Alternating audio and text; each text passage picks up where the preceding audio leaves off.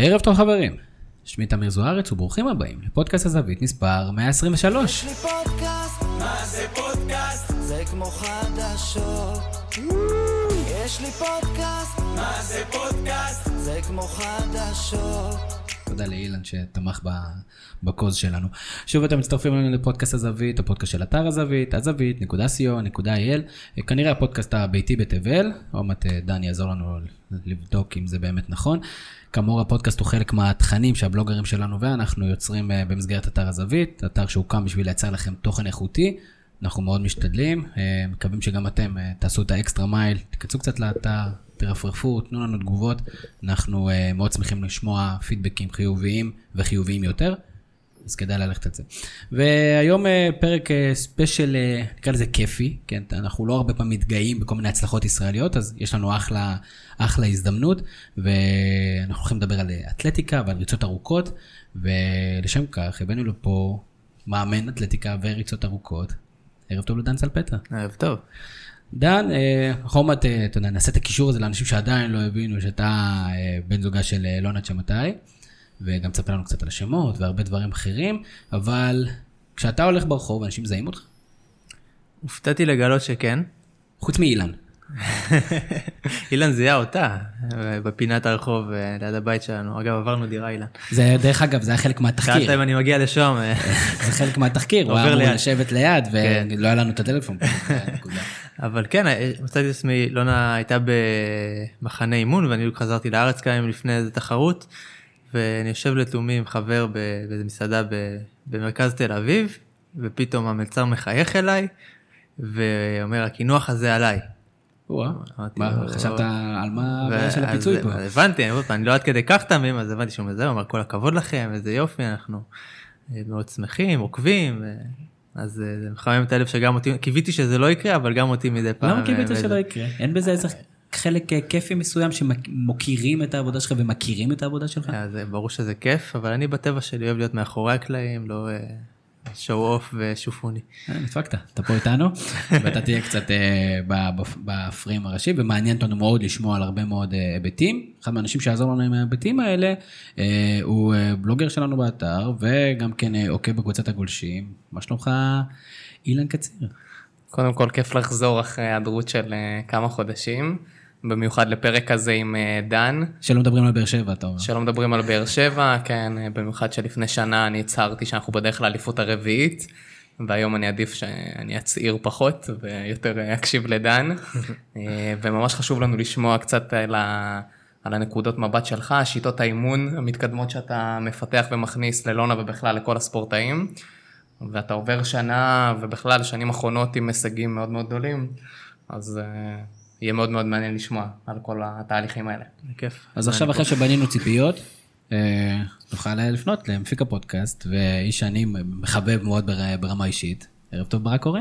אהלן אהלן, האמת שאני קצת מתבייש היום, כי בערך מאז שהשתחררתי, וזה היה לא מעט זמן, לא נראה לי לא רצתי במצטבר עשרת אלפים מטר, אז אה, לא יודע כמה, אני אני אנסה לתרום את מה שאני יכול. אתה תתרום, יש לך חשיבה שאנחנו אוהבים, בגלל זה יותר אנחנו מחזיקים אותך פה כמפיק. אה, מקסימום דן יבנה לך. את uh, תוכנית האימונים. בדיוק, מאוד יכול להיות שאתה תצא מפה מאוד מאוד אה, חסר בזמן, אבל עם יותר אה, אנרגיות. אז אנחנו נדבר על הרבה דברים, אנחנו גם אה, נשמח לשמוע בכלל על אימון אתלטיקה, לא דבר שאנחנו נוגעים בו יותר מדי, מה זה אומר, אה, אם אפשר בכלל לאמן אתלטיקה בישראל, אנחנו מכירים רק את סיפורי הסיפורים העצובים של אנשים שמאבטחים אה, מתקנים, ואז בצהריים כן. מתאמנים או, או מאמנים, כל מיני באמת סיפורים עצובים שמעידים על תרבות ספורט לא הכי מתוקנת פה. אנחנו, יהיה לנו קשה לתקן את הכל, אבל בטח לשמוע ו- ולהיחשף. אה, קצת השיטות אימון, מה זה אומר בכלל, בתחקיר, כש- כשבאת ושתית קפה לפני זה, דיברת על, ידענו שיהיה תוכנית כזאתי וכאלה, דיברת על שיטות אימון, ושאם תעשו ככה וככה, אז אתם מאמינים שתוכלו לנצח, מאוד מעניין, כי מבחינתנו תמיד בריצות זה תרוץ הכי מהר שלך, נכון? תתאמן היה הרבה. ותנצח, כן. אולי בריצות ארוכות זה, זה אחרת. אה, הבדלים, כמובן יש את הזוגיות עם, אה, עם אה, לונה שמתי, ושמעניין אותנו לשמוע על איך זה עובד, כי אני לדוגמה, אם אני אעבוד עם אשתי, אנחנו נהיה בבעיות, אני כבר יודע. אז מעניין מאוד לשמוע, יש שנה אולימפית, מה המשמעויות, מיליון ואחד דברים. אז קודם כל, מי זה דן סלפטר? אחרי שסיפרנו כל כך הרבה דברים. כן, לא מזמן צחקו עליי שאני תמיד אהיה בצילה של אה, לונה. ככל שהיא תצליח יותר, אני יותר אהיה בצל שלה, שמכירים בעצם אה, אותי בזכותה. אני תמיד אהיה הבעל של, המאמן של, אה, שזה בסדר, אני לא מתיימר להתחרות בה, אלא אנחנו עוברים דרך משותפת כזוג. אני כמובן, אפשר להגיד החיים שלי נחלקים לשניים, לפני לונה ואחריה. עשיתי הרבה דברים לפני שהכרתי אותה, ויחד איתה אני עושה הרבה דברים שאיכשהו הכל אה, גם שזור אחד בשני, ובעצם גם הסיפור היכרות שלנו הוא בעצם אה, לא היה מתאפשר אם לא הייתי עובר כנראה את הדרך שעברתי בחיים. אז אה, גם שיטות האימון שלי מבוססות על המסלול חיים שלי, אם זה בבית ספר ואם זה בשירות הצבאי, אני לוקח, בעצם כל אה, תחנה שאני עובר בה בחיים, אני, אני לוקח משהו. ו... ומתי השלב הזה שהחלטת שאתה לוקח משהו והופך להיות מאמן אתלטיקה? אז לגבי אתלטיקה זה הגיע בשלב יחסית מאוחר בחיי. אה, קודם כל, ספורטאי מילדות כמובן, אה, שירות צבאי עשיתי שירות קרבי והייתי קצין ביחידה מיוחדת. ואיפשהו אה, בשלב הזה שאתה רוצה להחליט אם אתה הולך לקריירה צבאית, קריירה צבאית פיקודית אה, קרבית, או לצאת לחיים האזרחיים, אז שמה תפס, תפס אותי דווקא שאני רוצה לשלב משהו שבעצם אני, אני אוהב להתאמן, אבל אני רוצה להעביר את האהבה הזאת לאחרים. אז בעצם החלטתי לעשות הסבה מקצועית בתפקידי ולהיות uh, קצין האימון הגופני של היחידה. Uh, בעצם כן להשתמש בניסיון שצברתי עד כה בתור uh, חייל קרבי, אבל uh, לנסות לגשר בין העולמות האלה, כי חיילים תופסים אימון uh, כעונש, כמשהו uh, שהולכים למות uh, ולא נהנים ממנו. זה בא מ... גזירה משמיים מה שנקרא ואני רציתי שהם יאהבו להתאמן, יאהבו להתאמן ויאהבו להתאמן קשה כשזה נכון עבורם. איזשהו אתגר של ילד בן 20 וקצת. בעצם חבר טוב שבזמנו היה קצין גופני באחת היחידות המקבילות, אמר לי למה שלא תהפוך את האהבה שלך לספורט למה שנקרא מקצוע והוא הציע לעשות את ההסבה המקצועית הזאת. ובין היתר הוא גם הציע לי uh, להתאמן בעצמי אצל מאמן אתלטיקה. בעצם הפנה אותי למאמן הראשון שלי שהיה uh, חבר טוב שלו. בקטע תחרותי? בקטע, בקטע של, חובבני? uh, לשמור על כושר? קצת יותר למצות את היכולות שהיו בי כנראה באופן טבעי. בתור חייל הייתי רץ טוב יחסית לחייל, אבל לא יחסית לאתלט. והוא טען שאם אני אגיע לאיש מקצוע נכון, אני גם אפילו תוך כדי שירות צבאי אוכל קצת להשתפר. אני ככה אקפוץ uh, כמה שלבים ומצאתי עצמי תוך שנה וחצי. מ... אלוף אירופה. לא אלוף אירופה, אבל בין השלושה הטובים בארץ בריצת 1500. מלהיות חייל שחולם uh, לרוץ 2,000 מטר בפחות משש דקות, אז מצאתי את עצמי בין השלושה הטובים בארץ ב-1500, נגיד בתוצאה ששקולה ל-5.20, וזה היה בסדר. Uh, לצערי, לצערי או לשמחתי, לא המשכתי כאתלט תחרותי, אה, בעיקר בגלל הנסיבות, זה אומר, אה, התחלתי לאמן בהדרגה, אה, עקב ההיכרות עם לונה והעבודה המשותפת, ספורטאים אחרים ביקשו שאני אאמן אותם, אז בעצם זה גרם לי יותר להתעסק באחרים ופחות בעצמי כספורטאי. זה היה לי איזשהו כמה שנים של מעבר הדרגתי מלהיות ספורטאי ללהיות מאמן. כמובן עדיין מתאמן לכיף והכל, אבל לא מתחרה כמעט בכלל. יש איזה, איזה מחשבות מדי פעם של מה היה קורה אם הייתי מאמן את עצמי בצורה יותר משמעותית או ממשיך להתאמן? האמת שלא, כי תמיד ידעתי בתוך תוכי שכנראה אף אחד לא יוכל לאמן אותי, אני בעייתי בתור uh, מתאמן, בגלל שיותר מדי דברים מעניינים אותי, אז אני, אני מאוד ביקורתי, על איך שיאמנו אותי אני אהיה מאוד ביקורתי, וזה גורם מקביל לדעתי כספורטאי, צריך להיות איפשהו uh, נקי בראש. לסמוך על הצד השני, לא לחשוב יותר מדי. ואני חושב שזה דווקא מה שעושה את, את לונה לספורטאית מאוד מוצלחת, שהיא מאוד נקייה. אנחנו בטח נגיע לזה להמשך, נקייה מחשבתית, היא מאוד טבעית בכל מה שהיא עושה, אז זה מאפשר את ספורטאית מאוד, מאוד נתונה, ל... היא מגיבה טוב לתה... לתה... לתהליך האימוני. זה משהו ישראלי או שזה משהו אישי? העודף ביקורתיות, לחשוב שאתה יודע הכי טוב מכולם, נקרא לזה פרפקציוניזם, אני אקרא לזה הטרחניזם האימוני. זה לאו דווקא משהו ישראלי, אבל אני חושב שכשאתה מנסה להתעמק, נקרא לזה בתורת האימון, אז ברגע הזה הפסקת להיות ספורטאי. כי אתה צריך איפשהו להיות אה, גם קצת ראש בקיר כספורטאי, לא לחשוב יותר מדי מה שאתה עושה, זה פשוט לעשות, ולא לנתח את ההיבטים הביולוגיים, הפיזיולוגיים, ה... ויש הרבה היבטים, ו... אז כן, זה, בגלל זה לא סתם ספורטאי שהוא אה, מגדל כילד, אז הוא גדל לתוך התהליך הספורטיבי, ולאו דווקא הוא מודע לכל הדברים האלה. אבל אני התחלתי כספורטאי בוגר, שקודם כל שאל את השאלות ואז עשה. אז אולי לך לא היה את אה, דן סלפטר כמאמן, שיכוון אותו לדרך הנכונה? היה לי מאמנים טובים, אה, היו לי שני מאמנים אה, טובים שגרמו לי אה, לאהוב להתאמן, שגרמו לי לאהוב את האתלטיקה, בלעדיהם אין סיכוי שהייתי בוחר בענף הזה ומתעניין בו וגם בוחר להיות, לטעום בו כספורטאי. אה, ואני חושב שזה חשוב, למצוא את האנשים הנכונים האלה בתחילת הדרך, שבאמת יגרמו לך אה, לממש את התשוקה לתחום הזה, כי זה לא מובן מאליו, תחום שאין בו פרנסה ואין בו כסף, בטוח לא בשנים הראשונות וברמה המקומית. עומד ניגע בזה, כמה חניכים יש לך היום, או כמה מתאמנים, או כמה ספורטאים, איך אתה מגדיר אותם?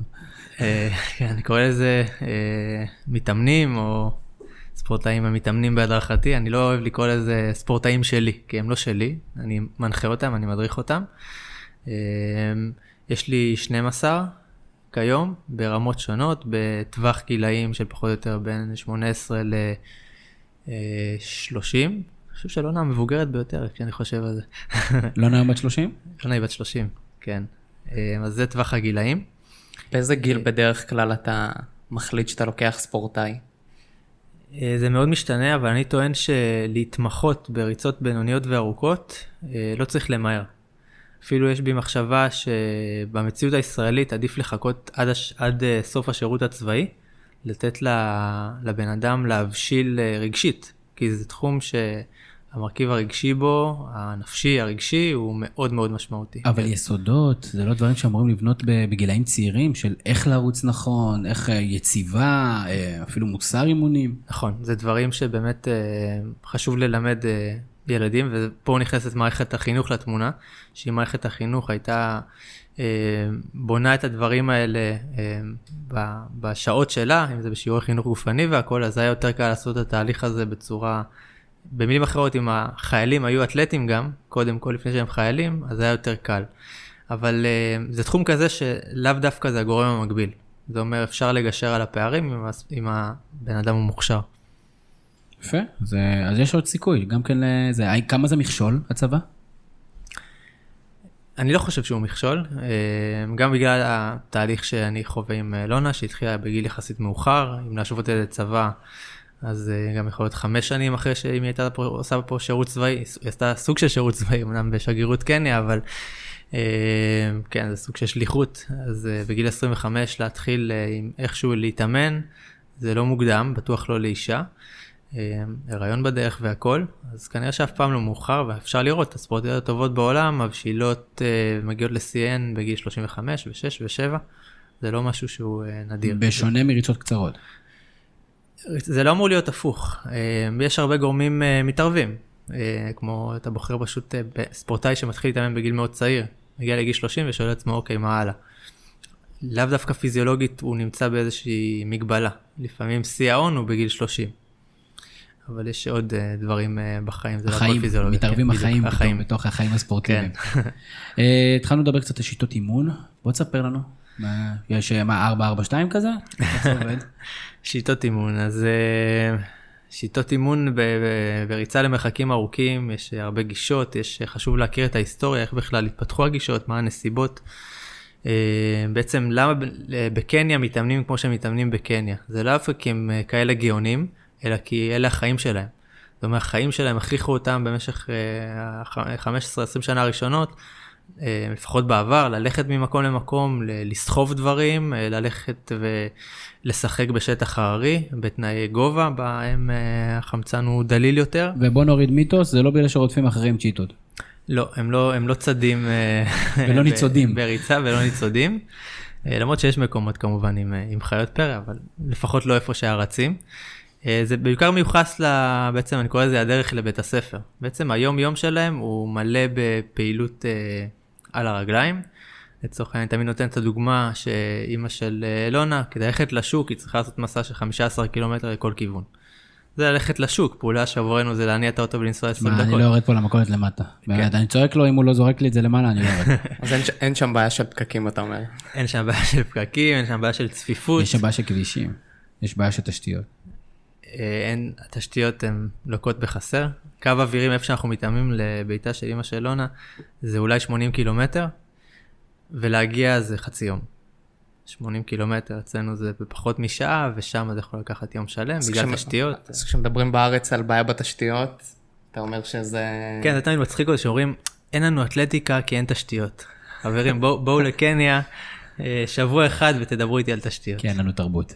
כן. זה, זה מתחבר, או התרבות שלנו שונה. נכון. אה, דרך אגב, האצנים האפריקאים, או הקנייתים אולי ב- ב- בעיקר, אתה יודע בטח יותר את המספרים ממני, גם חזקים יותר מאירופאים ומשלל מדינות מתוקנות עם תרבות ספורט הרבה יותר אה, נכבדת מישראל. נכון, יש פה כמובן מרכיב גנטי שאי אפשר אה, אה, לשלול אותו, אבל אני חושב שזה בעיקר נסיבות חייהם. זה אומר איך הם גדלו, באיזה נסיבות חיים, אה, כמה קשה היום-יום שלהם.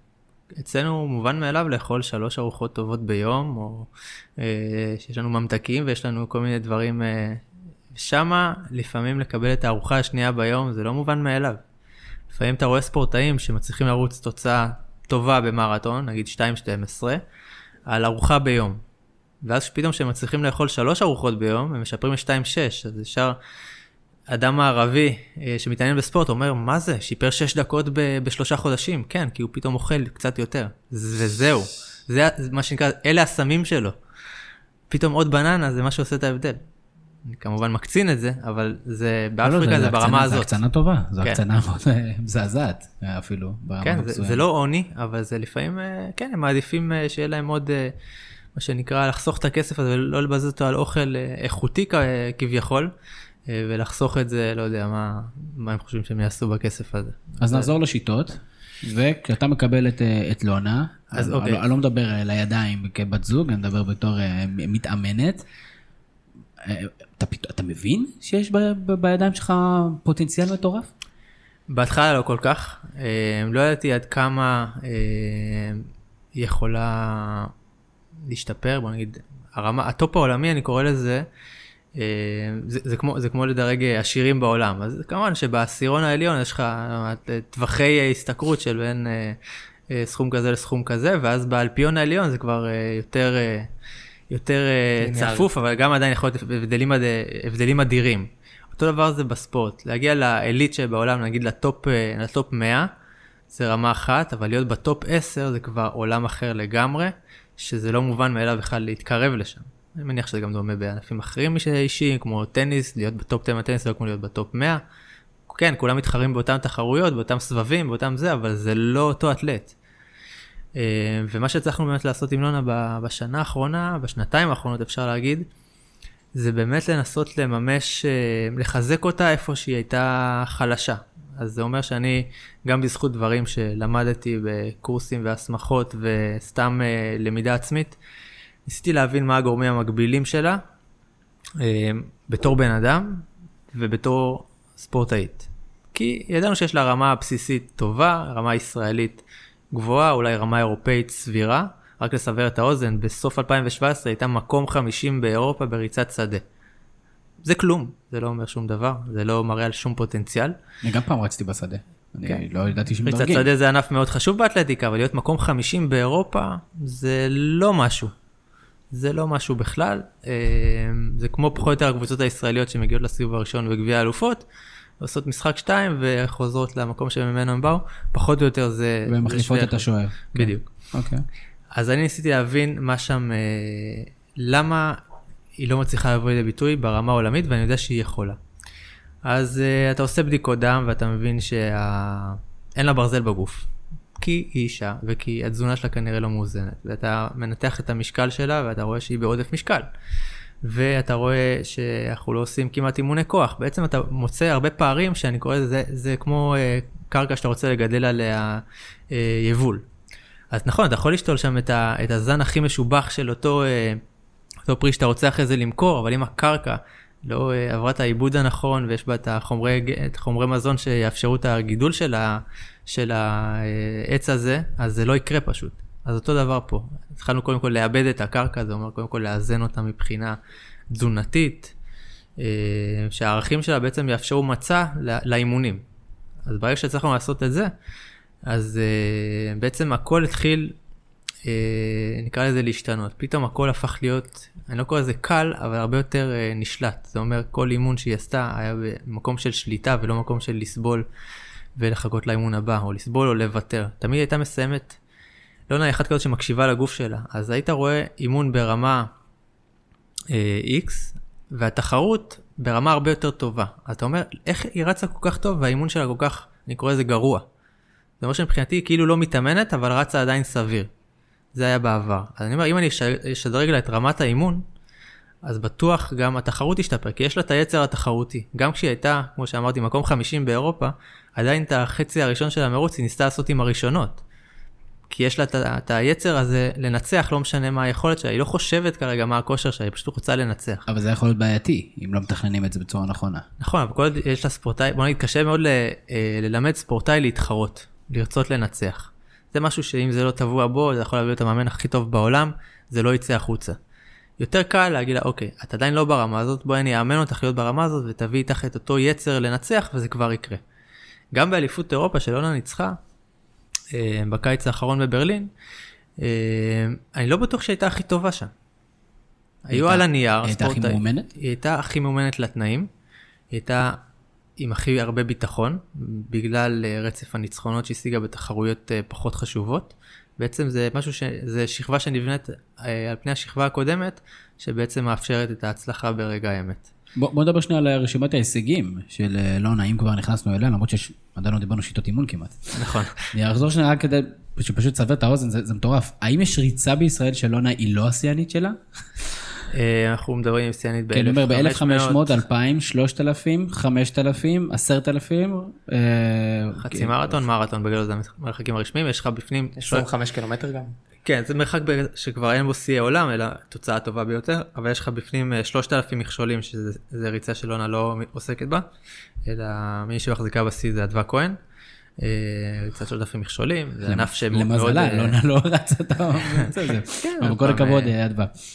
כן, בהחלט. אה, אני חושב שקורה משהו טוב בישראל, שמאז ההישג של אונה, שהרבה, גם אה, אתלטים ברמה המקומית, מאמינים שמקומנו גבוה, גבוה באירופה, גבוה בעולם, והם כבר לא מפחדים להעז לשם, שזה מאוד יפה לראות. כשהיא ש... זכתה באליפות אירופה ב-10,000? כן. לאחר הזכייה באליפות אירופה, היה פתאום איזה באז כזה, ממש איזה רעש, שהצטרפו אנשים, התחילו לדפוק על הדלתות. היה רעש כפול גם בגלל האירוע שקרה בריצה ל-5,000. נכון, נדבר על זה ועל סיקור, אולי סיקור ספורטיבי שאנחנו, כן. שמעניין לשמוע עליו. אתה אחד לראות אחרי שאלונה זכתה ב-10,000, יומיים אחרי זה אדווה כהן התחרתה בגמר 3,000 מכשולים. והריצה שהיא עשתה שם זה כאילו היה לה שם את האחוז הנוסף הזה, רק אולי על, על אותו הישג. לדעתי זה נראה מהצד, לא דיברתי עם אדווה על זה, אבל זה היה נראה כאילו זה נתן לה משהו. איפה היא סיימה? היא סיימה מקום חמישי, שזה יוצא מן הכלל. באירופה. חמישי באירופה, שיא אישי, לא ששיפרה אותו ב... כן, זה הישג יוצא מן הכלל, באמת, אדווה היא עדיין אתלטית צעירה, וזה באמת היה משהו שלא, עד, עד אז לא ציפו את זה מישראלים, בטוח לא בגיל הזה, בטוח העיקר לא... ההשתתפות.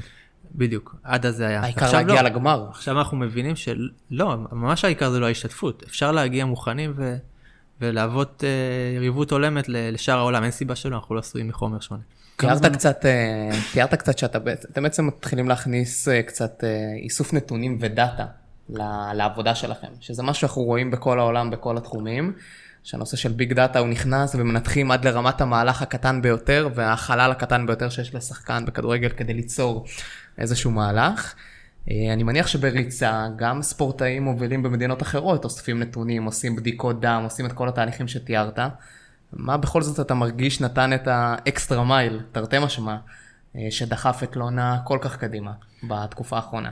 כן, אז קודם כל, אה, מה שנקרא Buzzword שמאוד חשובה גם בעולם, ה... נקרא לזה בעולם הפיזיותרפיה, אבל גם בעולם האימון, שבסוף הכל זה אימון, זה בעצם לווסת עומסים, או נקרא לזה לנטר את העומסים. זאת אומרת, ברגע שאתה יודע איזה עומסים הגוף של הספורטאי מכיר, מבחינת עצימויות האימון ונפחי האימון וכן הלאה, ואתה רוצה ליצור מה שנקרא גירוי המשך, זאת אומרת שהספורטאי ימשיך להשתפר.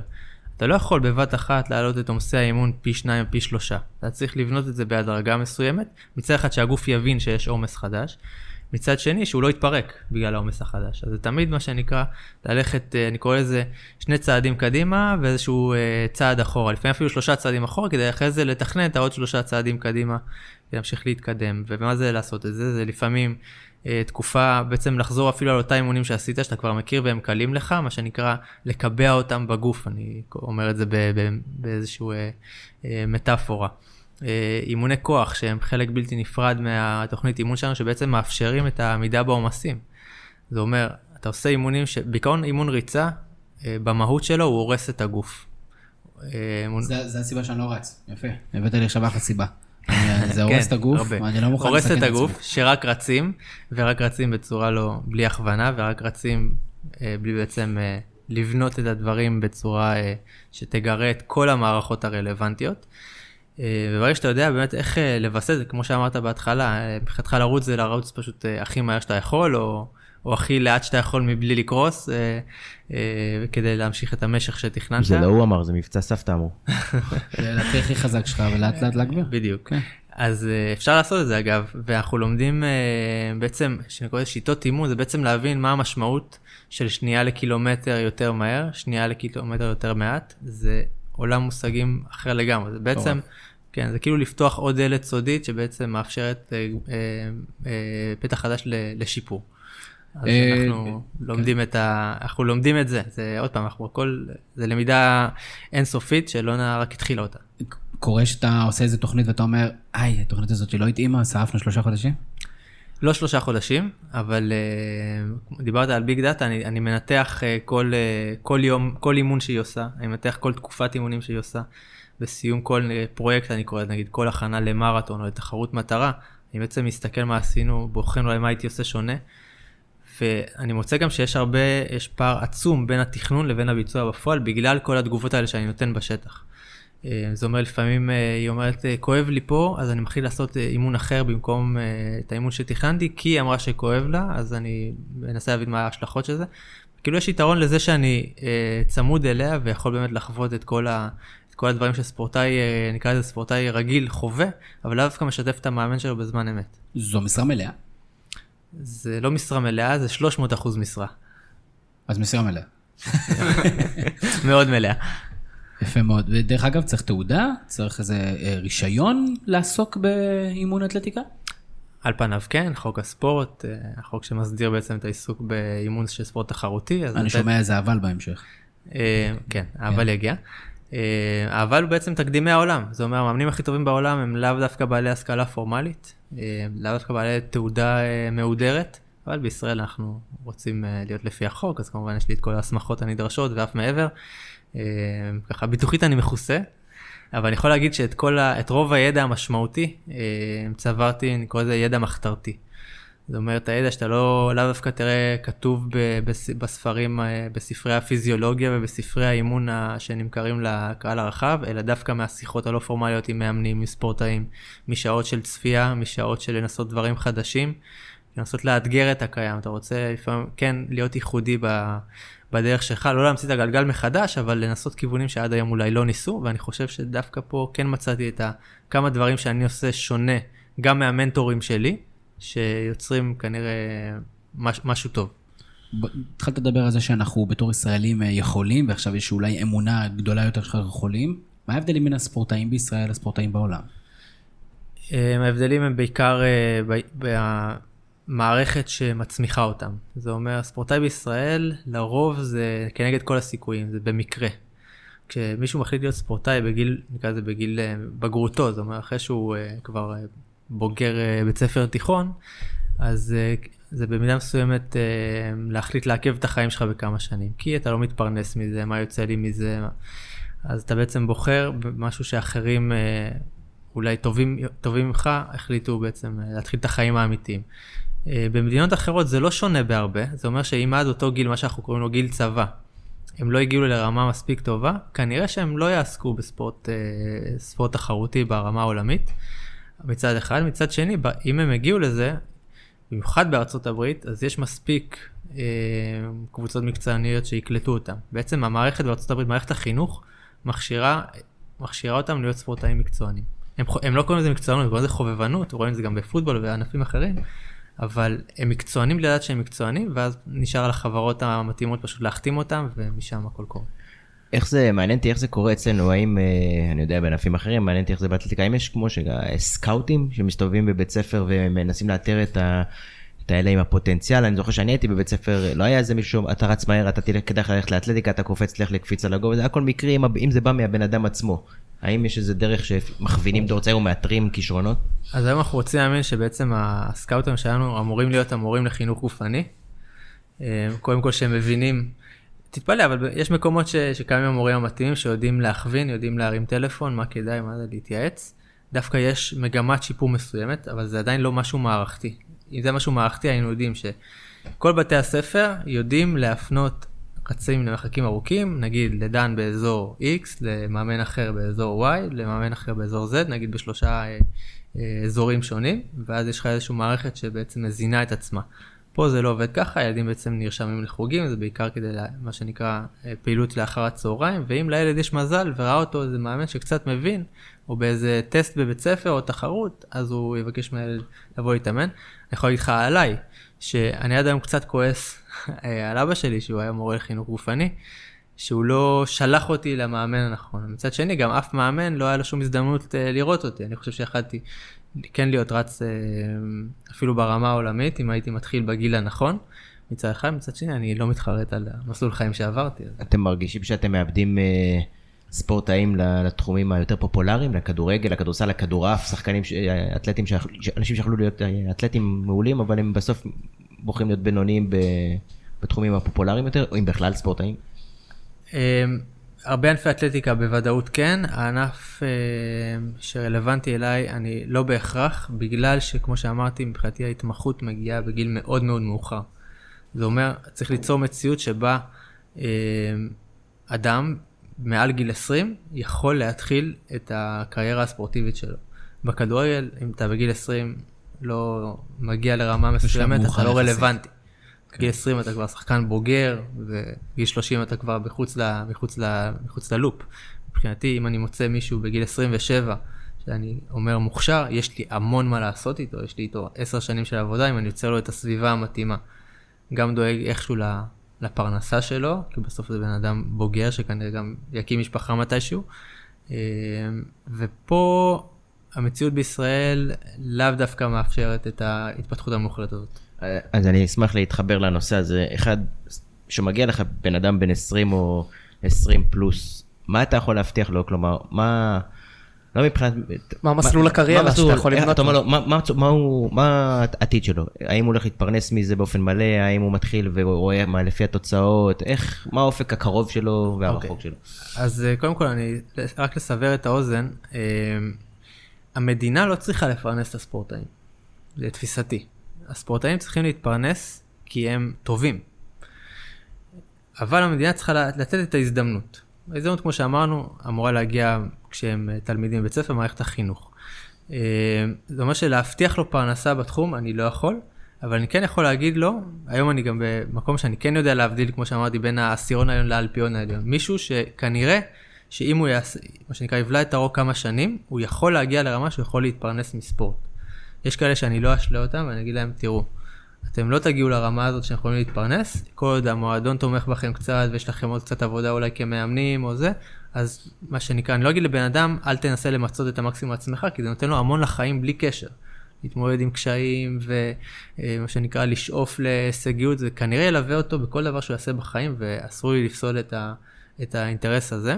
מצד שני, אני חושב שיש לי את הפריבילגיה לעבוד כן עם האוכלוסיית קצה, אה, אז אני, אני יכול להגיד על עצמי שאני לא המאמן הרלוונטי לכל האוכלוסיות. בוא נגיד, אצלי, אני משתדל לבחור אותם בפינצטה. כי יש לך 300 אחוז משרה. בדיוק. כן, זה לא בגלל שהוא איש רע, מי שמאזין, זה לא, זה לא, לא התנשאות, זה פשוט אין לו פחות זמן. אה, בוא נדבר קצת על אה, לונה. כן. אז קודם כל אמרת לי שהשם הפרטי הוא לונה צ'מתי. צ'מתי. או בכלל לורנה. או לא עונה, אז כן, בוא תספר לנו שנייה על הסיפור הזה, באמת בקצרה על האנקדוטה הזאתי. אז אם אתה תפגוש קניאטית שקוראים לה לורנה ותשאל אותה איך קוראים לה, אז היא תגיד לך לונה. כאילו שהיא לא עונה. בדיוק, ה-R נבלעת. אז תחשוב שאתה יושב מול הפקיד במשרד הרישום, ואומר שלילד שלך קוראים לונה, אז הוא שומע לונה, אז יכול להיות שהתפססה לו R, ויכול להיות שהוא כתב מחובר ואז התפססה R. כנראה אחד מהסיפורים הזה נכון לגבי לונה, ובתעודת לידה שלה רשום לונה.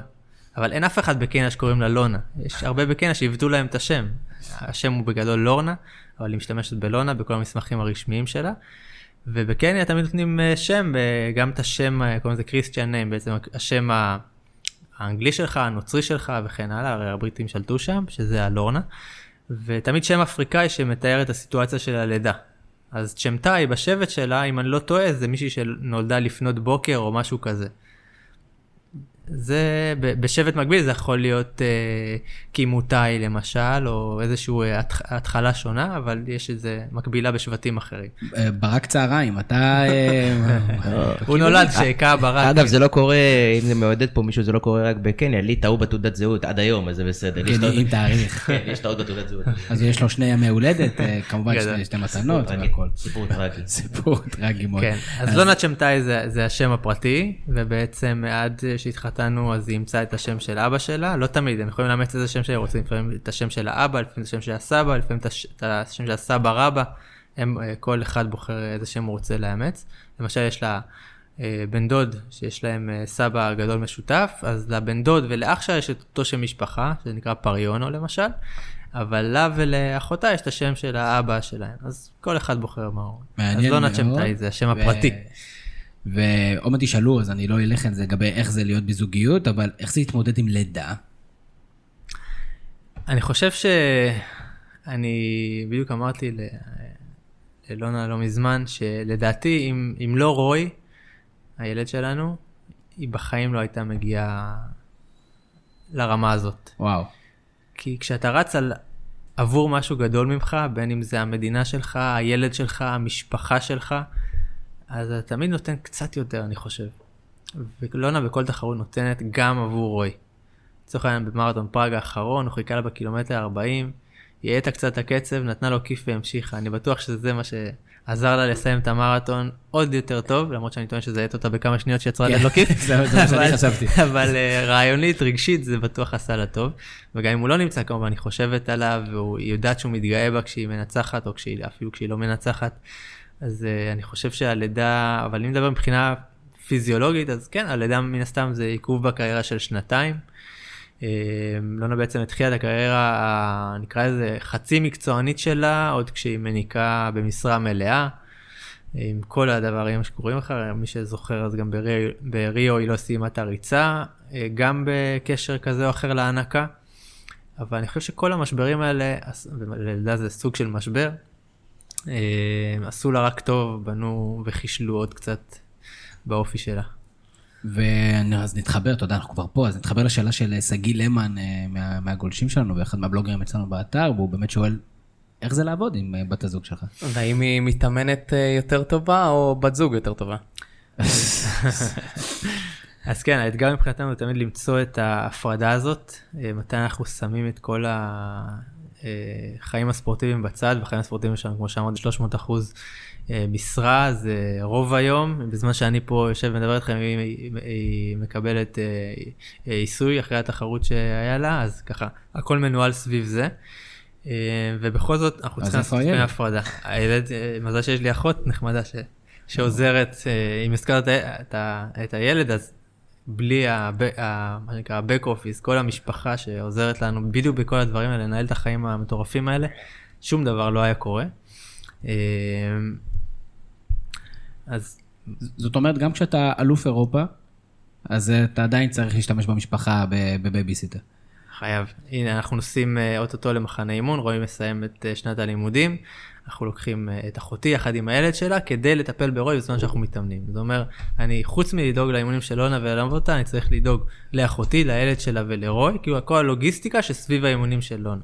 עזוב את ההיבט הכספי שבזה, יש פה היבט לוגיסטי לא מבוטל, שאם אתה לא מנהל את זה נכון, אנחנו, לשמחתי אנחנו אה, מתייעלים מעונה לעונה.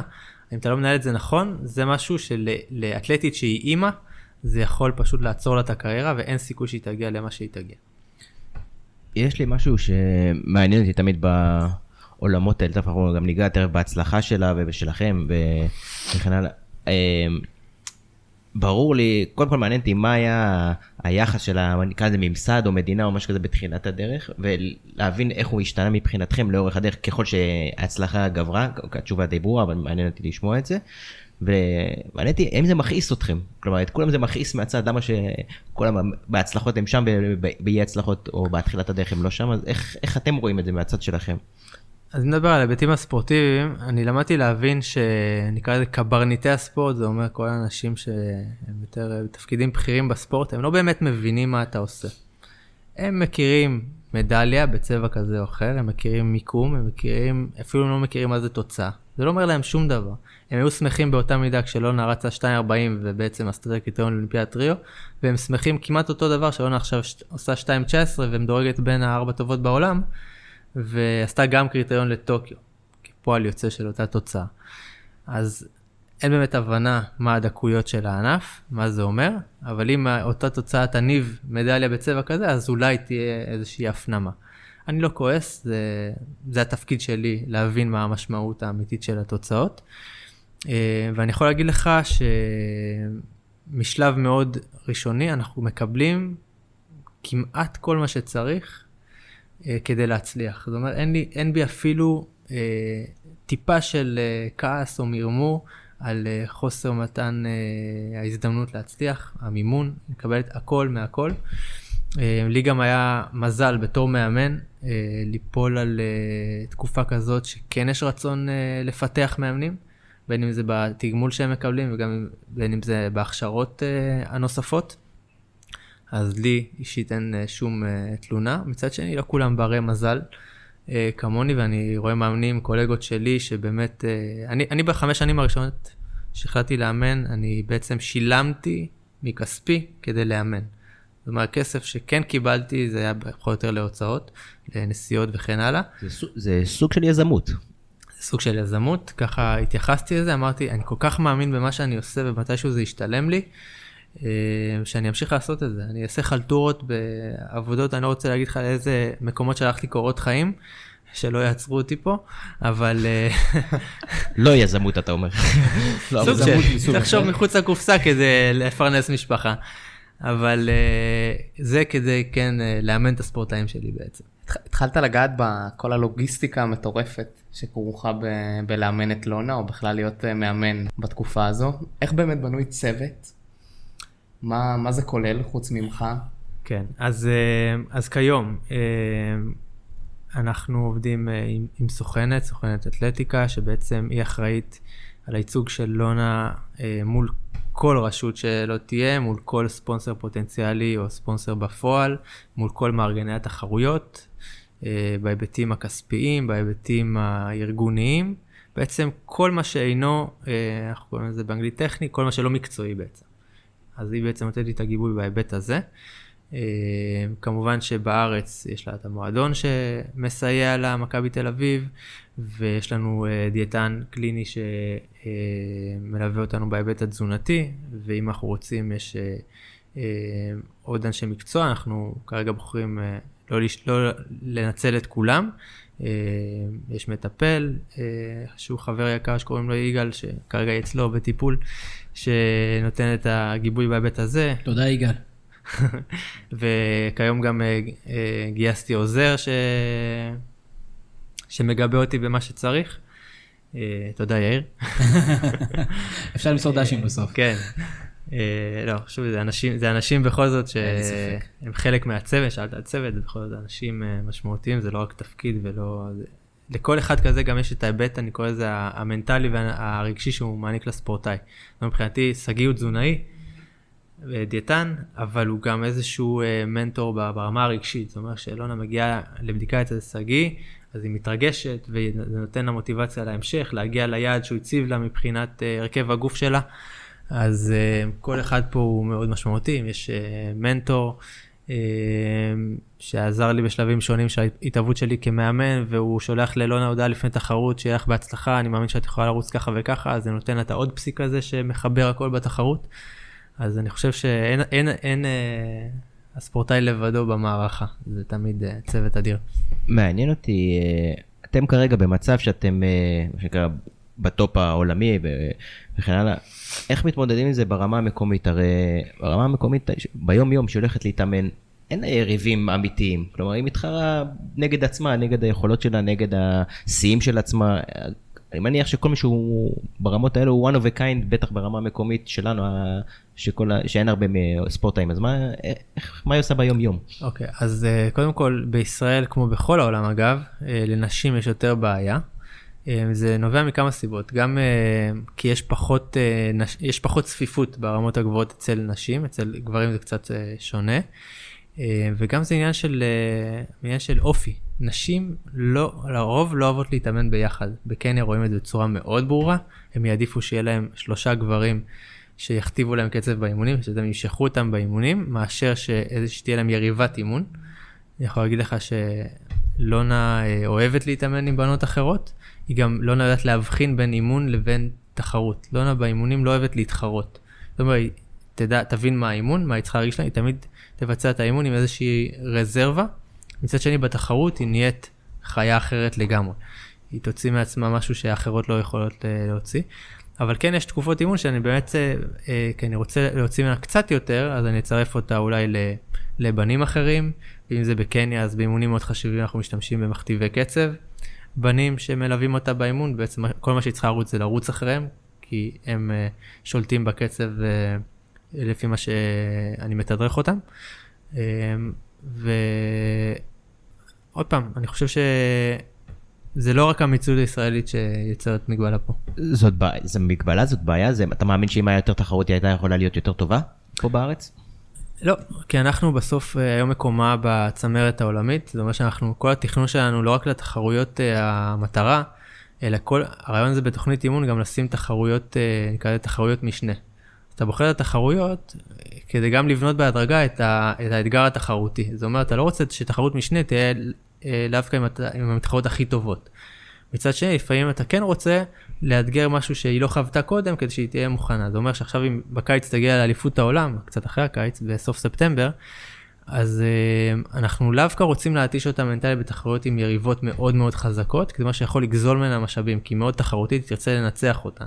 צריך פה להיות זהיר. מצד שני, בתקופות פחות חשובות, שתתחרה עם אחרות, גם טובות ממנה, גם במרחקים שהיא פחות טובה בהם, אז צריך לנהל את זה בצורה חכמה. אה, פשוט אני מנצל את ההזדמנות שדיברנו על אימונים וגברים. אנחנו ניהלנו פעם את הדיון הזה לגבי טניס, אבל מעניין אותי גם באתלטיקה. הטופ העולמי הנשי, איפה הוא לעומת הגברים? כלומר, האם הטופ העולמי בנשים יכול להתחרות עם המעמד הביניים בגברים, הנמוך בגברים, הטופ העולמי בגברים? איפה, כמה הפער הזה גדול? מבחינת הרמה, אז אה, בוא נגיד ככה, אם- אם לא עכשיו ברמה של 2.19, 46, אה, בגברים, יש לפחות אה, 600 גברים בעולם שרצים מהר מזה. כמה בישראל?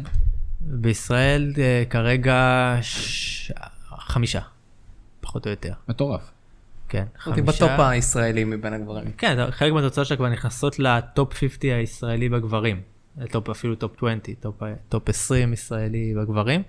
זה, עוד פעם, זה עניין אה, נסיבתי, כי אני חושב שכן יש אה, התעוררות, גם רוב התוצאות הטובות הושגו בשנה, שנתיים האחרונות. כי כן, כמו שאמרנו, יש איזה מגמה, יש פתאום ספורטאים מבינים שהם יכולים. בטח אנחנו נראה קפיצה גם אצל הגברים הישראלים?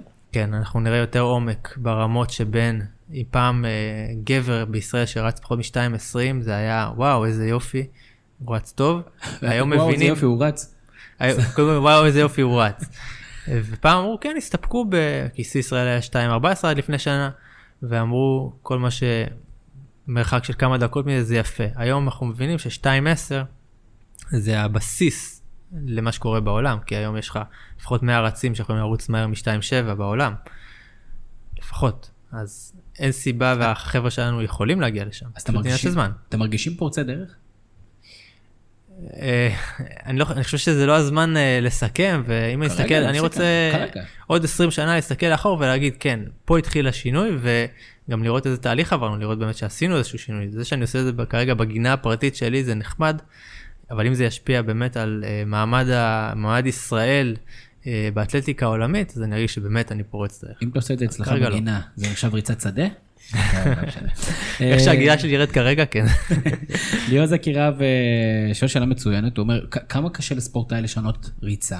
הרי דיברנו על כל השיאים של אה, לונה, מריצת אה, 13 מטר עד אה, ריצת אה, 30 אלף אה, כן. קילומטר. מתכוון אה, לשנות מרחק ריצה. נכון. כמה זה קשה? מאוד קשה. אה, זה קשה גם פיזיולוגית, אבל לפעמים גם מנטלית. למשל, עכשיו אה, לונה סיימה את המרתון לפני פחות מחודש, ונאלצה אה, לרוץ עבור המועדון שלה, ריצת 1,500 מטר בתחרות אה, למועדונים. זה פער עצום, אף ספורטאי כמעט זה? בעולם לא עושה דבר כזה, זה אילוץ. שירות? זה משהו? כזה, אוקיי. משהו כזה. וזה, כמובן פיזיולוגית זה משהו אחר לגמרי. אבל לונה שנה שעברה הצליחה לשפר את כל השיאים מ-1500 מטר ועד מרתון. זה, זה התאפשר מסיבה אחת, כי לונה עדיין אתלטית, כאתלטית היא צעירה, ובגלל שהאימונים היו יחסית כלליים, זה אומר רלוונטיים להכל. פיתחנו יכולות שהן בעצם יכולות בסיס, כמעט לכל מרחק שהיא הייתה בוחרת לרוץ, כי בשנה הזאת היא השתפרה בהכל. זה לא ימשיך לקרות, זה אומר שבשנים הקרובות אנחנו נרצה להתכנס לכיוון המרחקים החשובים עבורה, להתפתחות כמרתוניסטית. מרתון? מרתון, מרתון מכמה סיבות. 5,000, 10,000 לא מעניין? זה מרחק משני, זה אומר שגם חשוב להמשיך לשמר לפחות יכולות במרחקים האלה, אפילו להשתפר מעט, אבל מר, המר, המרווח שיפור במרתון הוא עצום, גם אם אתה משמר את הרמה ב-5,000 10,000 אתה עדיין יכול להשתפר המון במרתון. זאת אומרת, אתם לוקחים איזה סוג של איזה ריסק אססמנט שאומר, שווה לנו ללכת על מרתון, כי שם אנחנו יכולים להביא פה אלופת עולם, או אלופת אה, אירופה, נכון, זה או אלופה אולימפית. או אלופה זה, אולימפית. גם, זה גם הסוגיה של איפה אפשר להגיע להישגים הכי משמעותיים, וגם, אני לא מתבייש להגיד, זה גם סוגיות כלכליות. זה אומר, הכסף האמיתי באתלטיקה, אם שאלנו איך מתפרנסים באתלטיקה, נמצא במרוצי הכביש. במרוצי הכביש, כשמן הסתם המרתון זה הכי יוקרתי, אתם יכולים לראות את האלפים איפה הם הולכים, מרתון כזה, מרתון כזה, שם נמצא הכסף האמיתי, גם קצת במרוצים המשניים על הכביש, אבל בכביש הכל קורה באתלטיקה. זאת אומרת, בזכות הכביש יכול להיות שקיים יותר מאתלטיקה בעולם. מעניין מאוד מאוד. אה, בואו נראה קצת אה, שאלות גולשים. אה, רועי חיים שואל, אה, מה עושים ספורטאים האולימפיים ביום שאחרי קריירת האתלטיקה שלהם? אתם מתחילים כבר להכין את האופציה ב' או עם ה- עם השאר הספורטאים שלך? לא שלך, שתחת אה, הדרכתך? אז uh, כל אחד כמובן לפי מה ש... יש כאלה שבוחרים להישאר בתחום הספורט, זה אומר אם זה בהדרכה, ואם זה להיות מורים לחינוך גופני, ואם זה להיות, uh, uh, כן, כמו שאמרתי, מאמנים ודברים כאלה, ויש כאלה שבכלל לוקחים את זה למקום אחר לגמרי. אפשר לקחת את uh, יעל ארד לדוגמה, שבחרה להתנתק לגמרי מהספורט והלכה למקום העסקי יותר, ויש הרבה ספורטאים שעשו את זה, בעצם בזכות הספורט הצליחו uh, ללמוד uh, בארצות הברית למשל, ובחרו אה, אחרי זה לעסוק במקצוע שאותו הם למדו, אה, סוכן ביטוח, אה, איש כלכלה וכן הלאה. יש איזשהו ליווי של הספורטאים בתהליך הזה? כי זה איזושהי החלטה שאחרי לפעמים 15-20 שנה שאתה מתאמן, אתה פתאום צריך להחליט על דרך חדשה. נכון, אז, אה, איגוד האתלטיקה נותן כלים לספורטאים? אז הבינו את זה באמת בוועד האולימפי, ואני יכול להגיד לך שבשנים האחרונות הקימו פרויקט שנקרא היום של אחרי, שבעצם מאפשר את ההכנה אה, ליום שאחרי הקריירה הספורטיבית כספורטאי, ובין אם זה כלים אה, פיננסיים, בין אם זה קורסים, ובין אם זה מימון של כל מיני, אם זה תארים ואם זה לימודי תעודה כאלה ואחרים, שכן הספורטאי יעשה משהו תוך כדי הקריירה הספורטיבית שלו, ולא יופתע שפתאום נגמר הספורט, אם זה בצורה יזומה ואם זה בצורה לא יזומה. נכון, לכל וזה ענפי פרויקט הספורט. אה, מאוד מבורך. ואחלה, באמת אחלה פרויקט, גם שמענו עליו, אני חושב, מעוד כמה אנשים ש, שהיו פה, כן. ובטח, ב, שוב, במקצועות פחות מוכרים, שאתה יכול להיות שיאן ישראל ואף אחד לא יודע מי אתה. אני יכול להגיד לך שהחזון של אה, לונה הוא כן להתפרנס מספיק טוב מהאתלטיקה וליזום פרויקטים בעצמה. זה אומר לא להיות תלויה בממסד, ואני לא מתבייש להגיד, כי הממסד רואה בגדול ויש לו את המגבלות שלו ואת הבירוקרטיה שבעצם לדעתי האסון של כולנו. אני לא יודע אם אתה מתייחס לזה בצורה סלחנית או שבצורה פוזיטיבית. זה אני- זה? של אה, זאת המציאות, כן. אני די השלמתי עם המציאות, אני כן מנסה להמשיך לשנות אותה, אבל אני כבר לא, אה, אני כבר לא מתמרמר על זה. לא מושפע ממנה. כן, אני אומר, זה יקרה, אה, אם זה, זה אני, אם אני מחליט שזה יקרה, זה יקרה. זה אומר שאפילו סבא שלי לחש לי באוזן בסוף העונה הקודמת ואמר לי, כמה כסף אתה צריך כדי שאם חס וחלילה יחליטו יום אחד לא לתמוך בכם, אתם תמשיכו להצליח. זה אומר, תמיד תכין משהו בצד ל, ליום שפתאום לך תדע מה יהיה, ואתה לא רוצה להיות תלוי, אז, אז יש לנו את הגיבוי המשפחתי האמיתי הזה. וכן, יש לנו, לי ולאלונה איזשהו חלום להקים אה, פרויקט פרטי שימשיך להצמיח, כי אנחנו מאמינים ברץ הישראלי. אנחנו באמת מאמינים שישראל יכולה להיות אימפריה של ריצות ארוכות. כיף, כיף לשמוע וכיף לראות את זה. כן. אני רוצה לחזור לאיזושהי נקודה, אה, קצת אחורה בדיון, אה, ותמיד עניין אותי לדעת מה, איך מתכוננים לריצה ספציפית. נניח ניקח את אה, ריצת העשרת אלפים, את הגמר. איך בונים טקטיקה לריצה? אז בכדורגל או כדורסל אנחנו מבינים איך בונים טקטיקה למשחק ואיך מתכוננים ליריבות. איך עושים את זה באתלטיקה? איך מתכוננים ליריבות באתלטיקה כשאתה לא יודע מה רמת המוכנות שלהם באמת לאותה ריצה ומה הקצב שמתכננים אה, לקבוע? כן, אז אה, קודם כל, אתה די מכיר את מי אתה הולך להתחרות. זאת אומרת, השמות הגדולים, כולם יודעים מי טוב ומי בכושר טוב לפי תחרויות ההכנה, אבל אף אחד לא יודע איך תתנהל התחרות עצמה. זה אומר, אם יש נגיד עשרת אלפים, זה ריצה שיש בה גמר ישיר. זה אומר מי שקבע קריטריון 27 בנות מתייצבות על קו הזינוק ומי שמנצחת. עכשיו הריצה יכולה להתפתח בכמה תסריטים, יכול להיות ריצה מהירה מאוד מההתחלה, אה, ואז מה שנקרא חזק שורד, יכול להיות ריצה בקצב זחילה, שכל הרצות יכולות להחזיק אותו עד הסיבוב האחרון, ואז המהירה ביותר, לאו דווקא הטובה ביותר, אה, עם התוצאה הכי טובה על הנייר, היא תנצח. אחרים. בדיוק. ראינו את הגמר האולימפי אה, בריצת 1500 אה, גברים, ש... ריצה שהתפתחה לקצב שזה השיא האישי שלי, אה, ב-1500 ניצחו עם 350 זה השיא האישי שלי, וניצח רץ אמריקאי שפשוט היה מוכן לטקטיקה הזאת, לריצת זחילה ו-200 מטר אחרונים אה, מאוד מהירים. זה הופך להיות אמוציונלי לפעמים? שיוצאים מתוכנית המשחק או מתוכנית, מהטקטיקת הריצה, זה מאוד. ופתאום כזה איזה מישהי עקפה ועכשיו אתה זה מאוד. הולך לעקוף אותה? זה מאוד, אה, לונה היא כזאת, היא שונאת שיש לפניה רצות. אה, בגלל זה היא לא היא. שונאת לא ריצות, היא שונאת ריצות היא אוהבת איטיות. לסיים לעולם- בעצם. היא לעולם לא תאפשר לריצה להיות איטית, ובלי שום קשר אני החלטתי שזה מה שנכון לאופי שלה, שכל ריצה שהיא נמצאת, הריצה תהיה הכי מהירה שאפשר. כי זה מה שנכון לה. רצות אחרות, אני אומר במיוחד בנות, מפחדות מטקטיקה כזאת. זה אומר, אתה מייצב על קו הזינוק, ואתה צריך להיות איפשהו בידיעה שאתה הולך למות. כי זה קרוב למוות המאמץ שמגיעים אליו. עכשיו לא כל אתלטית באמת, אתלטית אחרת תעדיף לבלות ב-30 דקות בריצה שהיא מאוד מאוד נוחה לה, שהיא חוותה את זה עשרות פעמים באימונים, ואז הדקה האחרונה בסדר לתת כל מה שיש. זה מאוד קשה להיות מוכן מנטלית לרוץ עכשיו חצי שעה במאמץ המקסימלי שלך. לא כל אחת מוכנה לזה, בטוח לא במעמד שצופים בך עשרות אלפי אנשים. ולונה אוהבת את זה, זה נכון לה, רצות אחרות אני יכול להגיד לך מפחדות מדבר כזה. יש סוג רצות שמפחדות מטקטיקה של שינוי קצב חדים במהלך הריצה. זה אומר שהריצה מתנהלת בקצב מהיר, ועל המהיר הזה פתאום עושים שינוי קצב שהוא לא קשור לכלום, שהוא פתאום כביכול לא הגיוני. אז זה משהו שגם שאתה יודע, אתה כמובן מתאמן על זה, אתה לא ממציא את הגלגל תוך כדי התחרות, אתה יודע בדיוק מה אתה הולך לעשות באיזה שלב, וזה מה שהיא עשתה באליפות אירופה לצורך העניין, שתדרכנו אותה אה, מתי לשנות קצב, ובעצם לבחון את היריבות האחרות, איך הן מגיבות. אז uh, זה עבד לה בשילוב עם תנאי החום שהיו בברלין באותו יום ספציפי, זה פשוט טקטיקה כזאת מתישה את המתחרות האחרות. יכול להיות שאם הריצה הייתה מתנהלת שונה, לאו דווקא הייתה מנצחת. אה, ריצה מבחינתי זה משהו שהוא מאוד כזה רו, זה מאוד כאילו כל אחד יכול לקום וללכת ול- ולרוץ, או באופן הבסיסי של זה. שאלה שלי, אה, האם טכנולוגיה נכנסת לתחום? אם כן, איפה נכנסת הטכנולוגיה לתחום? מה, איפה אתה חווה את הטכנולוגיה? בניתוחים, באתלטיקה, בריצה עצמה אולי, בלבוש? איפה, איפה פוגשת אתכם הטכנולוגיה? אה, וגם איך זה באימונים, כי אני, בתחרויות עצמם יש אה, לייזרים וכל מיני דברים, ובאימונים אני מתאר לעצמי שזה בסוף אתה עם שעון או משהו כזה, נכון. שהוא בסיסי, אז איך זה משתלב, אה, איך, איך בכלל נעשית מדידה מדויקת לעומת אה, באימונים. אז uh, לשמחתנו היום משתמשים בשעוני GPS, שזה בעצם האמצעי העיקרי שאנחנו בעצם לומדים על עצימות הריצה, אבל זה לא מספיק, כי כמו שאמרתי, אני לא מספיק רק הקצב שהספורטאי רץ, אני רוצה להבין מה הוא הרגיש כשהוא רץ את הקצב הזה. וזה לא אותו דבר, לרוץ סתם דוגמה, שלוש דקות לקילומטר ביום נתון, ביום שהספורטאי נגיד מאוד רענן, זה לא כמו לרוץ את הקצב הזה כשהספורטאי מאוד עייף. ואם אני רוצה להבין איך האימון מתפרש על ידי הגוף, על ידי המוח כמובן, אז אני רוצה באמת להבין את המשמעויות של, של עייפות מצטברת. ו... אז השעון GPS נותן לי מה שנקרא את הנתון, אנחנו קוראים לזה את הגירוי, את ה-external load. זאת אומרת, מה, מה הקצב? מה הספורטאי הרגיש? השעון לא יכול לספר לי.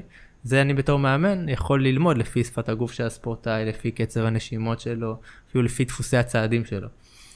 אה, שזה אגב גם שעון ה-GPS יודע לתת, נותן לך קצב צעדים, אורך צעד, כמובן זה לא מדויק אה, ב-100% אבל זה כן נותן לך מושג כלשהו. זה אומר, לדוגמה יודעים שקצב הצעדים או תדירות הצעדים בריצה זה כן מעיד על איזושהי אה, חיוניות עצבית אנחנו קוראים לזה. זאת אומרת שאם אתה רואה ספורטאי שהוא רץ בקצב נתון אבל קצב התדירות הצעד שלו נמוכה מהרגיל אתה מבין שהוא עייף. כנראה הוא לא פתאום שינה את הדפוס שלו מסיבה בלתי מוזלת הוא פשוט עייף. אז אתה כן יודע לקחת את הנקודה ולפרש את זה לאיזשהו מרכיב אה, אולי נקרא לזה מנטלי פיזיולוגי. זה רק בדיעבד נכון אין דבר כזה בלייב. בדרך כלל בדיעבד, בלייב אתה צריך פשוט אה, להכיר את שפת הגוף של הספורטאי שלך, וקרה לי כבר שאני מפסיק אימונים לספורטאי, כי שפת הגוף שלו לא נראית לי באותו יום, ואז אני צריך לעצור ולתכנן הלאה. אה, זה מאוד, אה, זה אומנם לא, נשמע לא מקצועי להגיד, אבל זה, יש המון לאינטואיציה של המאמן, בעצם מה הוא לומד מה, מכל הנתונים שהוא מקבל, הנתונים הלא מספרים. Uh, בתחרות, אוקיי, מד לייזר והכל, אבל בסוף uh, הספורטאי אמור ללמוד את הגוף שלו ברמת השנייה לקילומטר לפי האימונים שהוא עשה, אז אתה פחות או יותר יודע מה היכולות שלך, אז אתה לא מפתיע את עצמך. היה לי פעם מקרה כזה, הייתי uh, ב... בשיעור נהיגה, והמורה נהיגה שלי אמר לי, אתה, אתה לא מורכז היום, ועצר לי ואיפס אותי, רק שתכיר. אם אנחנו לא כבר... לא לומד נהיגה עכשיו, זה מעניין. אם אנחנו בתחום הטכנולוגיה כבר, אז עמרי כספי שהתראיין לאחרונה סיפר שאחד הדברים שמאוד עזרו לו, זה שהוא עשה איזושהי בדיקה מיוחדת אה, להרכב חיידקי המעי, אה, ושמשם הוא הבין איזה דברים נכונים לו בתזונה ומשפיעים על הביצועים שלו. כן. אה, עד כמה באמת התזונה זה מקום שהוא חשוב בניתוחים שלכם, ועד כמה אתה כמאמן, שיש לו 12 מתאמנים, באמת עושה איזושהי פרסונליזציה בתזונה. האם באמת התזונה ששגיא מתאים היא מאוד ספציפית לכל ספורטאי, או שהולכים על איזושהי תוכנית כללית שרואים ש... שעובדת? כן, אז אני יכול להגיד לך שהתזונה, כמובן שאנחנו משתמשים בה כדי א', למקסם את הרכב הגוף, להגיע בהרכב הגוף האידיאלי לתחרות, זאת אומרת לא לסחוב משקל מיותר אה, מצד אחד, מצד שני לא להיות סתם רזים ולא יכולים להכיל את עומסי האימון ואת הדרישות של התחרות. אה, מצד אחד שלחתי אה, לשגיא ספורטאי, אה, ספורטאי שהגיע אליי רק לפני חצי שנה, בכלל משיקולים אחרים. כן, ידענו שהוא לא בהרכב הגוף האידיאלי שלו, אבל ידע, הוא כל הזמן חווה אה, תופעות של, של ריפלוקסים, של צרבות, שמאוד הגביל אותו באימון. אז בעצם השתמשנו בתזונה ככלי לפתור את התופעות האלה, אבל גם עזר לו אחרי זה בדברים אחרים. פתאום, פתאום אה, נטרל איזשהו גורם מגביל. אה, אנחנו לא משתמשים בתזונה אה, פרסונלית, אבל כל ספורטאי יודע על עצמו איזה מאכלים עושים לו טוב לפני אימון. בריצות ארוכות בוא נגיד, אי אפשר, אה, אי אפשר לעשות בערך, אתה לא יכול לאכול מזון שלא טוב לך ולתפקד טוב באימון, זה ישר ישפיע. וזה אינדיבידואלי. אה, כן, יש ספורטאים שיכולים לשתות למשל חלב ואין להם שום בעיה, וספורטאי שרק מריח חלב והוא מקיא את הנשמה שלו, אז תמיד זה כמו כל בן אדם. ככל שנכנס יותר כסף לענף, או בכלל לתחום מסוים, אני מניח שרמת במרכאות, הלכלוך או המשתנים אה, עולים, אז מעניין אותי אם יש דבר כזה, האם יש ספורטאי נאמן בדרך כלל למאמן שלו מהתחלת הדרך עד הסוף, או יש דבר כזה שהוא מחליף באמצע מאמנים, האם יש כזה כל מיני גנבות של ספורטאים ממאמן למאמן? שואל או... בישראל? מה ש... בעולם? כן, גם וגם, מה שאתה מכיר, זה מעניין אותי כי נגיד בכדורגל יש את כל עולם הסוכנים והמאמנים ומדברים מאחורי הגב, רכישות. ו... כן. אז קודם כל, אה, הכל זה האינטגריטי של המאמן, יש מאמנים שלא לא בוחלים באמצעים והם ייגשו לספורטאים באופן אישי, יגידו להם בוא תתאמן אצלי, אני אביא אותך לרמות אחרות. אני לא מאמין בגישה הזאת, ואני גם אין לי עודף אה, פנאי לעוד ספורטאים. אה, אז אני אתן לספורטאי א' להחליט אם הוא מיצה את התהליך איתי, והוא מעוניין לנסות מאמן אחר, אני אתן לו את ברכת הדרך בצורה הכי אה, חיובית שיש, אני לא אחזיק אצלי ספורטאי בכוח. אה, ובעולם אה, יש כן, מה שגורמים מתערבים נכנסים כמובן אה, חוזים עם אה, חברות כאלה ואחרות שנאמנות לקבוצות כאלה ואחרות, אז לפעמים כן, אתה בא לספורטאי, אומר לו זה החוזה, זה ההצעה הכספית, אבל זה כרוך בזה שתעזוב את המאמן שלך ותבוא לקבוצה אחרת. ומבינים את זה, זה לפעמים חלק מהתהליך. אין מה שנקרא דמי השבחה, אני יודע, וסטינג, כל מיני דברים מעולם ההשקעות, אה, טכנולוגיה, יזמות, לא משנה. אה, לרוב ספורטאי זה, זה ענף אישי, הוא יכול אה, ברמות הגבוהות, הוא דוגמה של מו פארה, שלפני אולימפיאדת לונדון היה בחוזה עם חברת אדידס, ונייקי שמו, שילמו לאדידס את הקנס עבור השחרור שלו, ושילמו עוד הרבה כסף כדי לקחת אותו, כי למה? זה הולך להשתלם להם, זה לונדון, זה ספורטאי בריטי שכנראה הולך להצליח, כנראה הולך להיות שווה להם הרבה כסף, והם עשו את ההשקעה והפעם זה הצליח להם. אז כן, זה עסק מאוד uh, קר ומנוכר. הספורטאי ו... מנוטרל מזה או שהוא מעורב בזה? בשביל זה בדיוק יש סוכן. שהספורטאי אה, שלא יתעסק בזה, הסוכן יעשה את העבודה המלוכלכת. אנחנו עכשיו חווים תהליך כזה שהסוכנת של אלונה מנהלת משא ומתן עם חברות כאלה ואחרות. וגם איתי, על uh, מועד הרעיון איתה. בדיוק. יפה מאוד. אז uh, איתך יהיה השוטר הטוב. אז uh, הספורטאי חייב להיות, מצד שני לא בכמה הזדמנות כעסה עליי שאני לא מעדכן אותה במתאחד, אני אומר, אני לא מעדכן אותך כי אני רוצה שלא תתעסקי בזה, את לא צריכה להתעסק בזה. מצד שני כן חשוב להבין מה מתרחש סביבה, צריך להבין כמה לעדכן ו... בסדר, אל תעדכן אותה כמאמן שלה, תעדכן אותה כבן הזוג שלה. נכון, נכון, אני צריך ללבוש את הכובע הנכון, אני לפעמים מבלבל. נשמע לי מאוד מסוכן. אה, אנחנו מדינה מדהימה, ויש פה הרבה אנשים טובים. מצד שני, אנחנו לא בהכרח אוהבים זרים. איך לונה לא חווה את ישראל? תשמע, אה, לפני שבוע התארחנו בבית ספר במודיעין, אה, עשרות ילדים שמצטלמים איתה ומחבקים אותה ונהנים לשמוע את הסיפור שלה. אני חושב שזה אומר הכל. כל מקום שאנחנו הולכים ברחוב, בכל אה, עיר שהיא מזהים אותה, עוד פעם, לא כאיזה סלב על, אבל אני יכול להגיד לך שבכל מקום, הלכנו יום אחד לאיזשהו אירוע בדרום, ועצרנו בדרך ליד אה, עיירה בדואית ועצר איזה רכב ככה בפראות וברך אותנו וכעבור וכעבור נשמע כמו הדרום כעבור אה, חצי יום אנחנו בפגישה במרכז תל אביב וגם שם מברכים על זה כאילו שתי הקצוות של לא האוכלוסייה. לא נכיר. לא נכיר. אז כן יש סביבה סוג של אי אפשר שלא לאהוב אותה גם כבן אדם היא תמיד מחייכת ואז מי שלא אוהב אותה אז יש לו בעיה עם עצמו בעיקר. אז בוא, בוא נדבר אולי באמת במשפט אחד, ואולי זה תהיה שאלת אה, סיכום מסוימת. אה, התקשורת הישראלית, אה, אתה יודע, זוכה, שיאנית, ובאמת קיבלה הרבה מדיה חיובית, אבל נראה לי שהדבר שהכי הובלט במשך כל הזמן זה היה הריצה שהיא לא סיימה. כן. ריצת החמשת אלפים מטרים באלופות אירופה, שפספסה למעשה סיבוב, שחשבה שיסתיים. איך אתם חוויתם את זה מהצד שלכם? זה היה מבחינתנו מבחן, אה, מבחן מאוד רציני.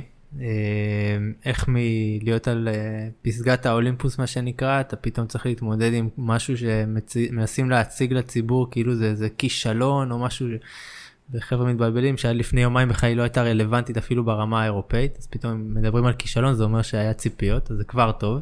מצד שני כן אנחנו מבינים שהתקשורת רוצה ליצור עניין, רוצה לעשות דרמה. אנחנו לומדים את המשחק הזה, זה קצת כאב שזה היה כל כך בסמיכות, זה אומר ששכחו לרגע שהיא אלופת אירופה. אז, והחמשת אלפים זה המרחק המשני שלה. אז התעסקו יותר בזה מאשר בהישג המדהים שהיא הגיעה אליו. ועדיין, אבל... אבל כל פרסום נראה לי בסוף הוא לטובה. אה, כנראה שמכירים אותה קצת יותר אנשים בזכות הדבר הזה. אותה זה בנה כספורטאית. זה נתן לה מוטיבציה להמשיך, להוכיח את עצמה, מה שנקרא ברגע האמת. אבל הייתה פה אכזבה מקצועית, זאת אומרת, איך קורה דבר כזה? נכון, היו פה היו פה כשלים שבעצם מאפיינים את, אה, את אה, ניסיונה באתלטיקה העולמית, שהוא כמעט אפסי. פעם ראשונה שהיא רצה בציון עם עשרות אלפי, אה, טורף. עשרות אלפי רצים, ופתאום היא מועמדת למדליה בפעם השנייה בחמישה ימים. זה כן כנראה גרם שם לקצת לחץ, איבדה ריכוז בכמה דברים קריטיים, כמו איך לזנק נכון מהשבילים החיצוניים, ובעצם היא נפסלה בריצה. היא לא פספסה את הסיבוב, היא בעצם נפסלה בריצה. הטעות של הסיבוב, מרוב נחישות לנצח, היא, ש... היא התרכזה ברץ המובילה, ובקיצור, היא תמיד מנתחת את זה, אנחנו מדברים על זה הרבה, פעם בתקופה. היא אומרת, כן, היא בלבלה אותי, אמרה לי להמשיך לעבור קדימה, וזה בלבל אותי, כי הייתי כל כך נעולה על הניצחון, ו... אז כן, זה יצר, היא גילתה דברים חדשים, וזה בשורה התחתונה כמאמן, אני שמח שהיא פספסה את המדליה הזאת. אחלה משפט. בוא נדבר קצת על אה, שנה אולימפית. בכל זאת, בעוד שנה אנחנו נגיע לטוקיו 2020. איך מכינים שנה כזאת? אמ, צריך להיות, אה, פה זה מבחן הגרידיות מה שנקרא.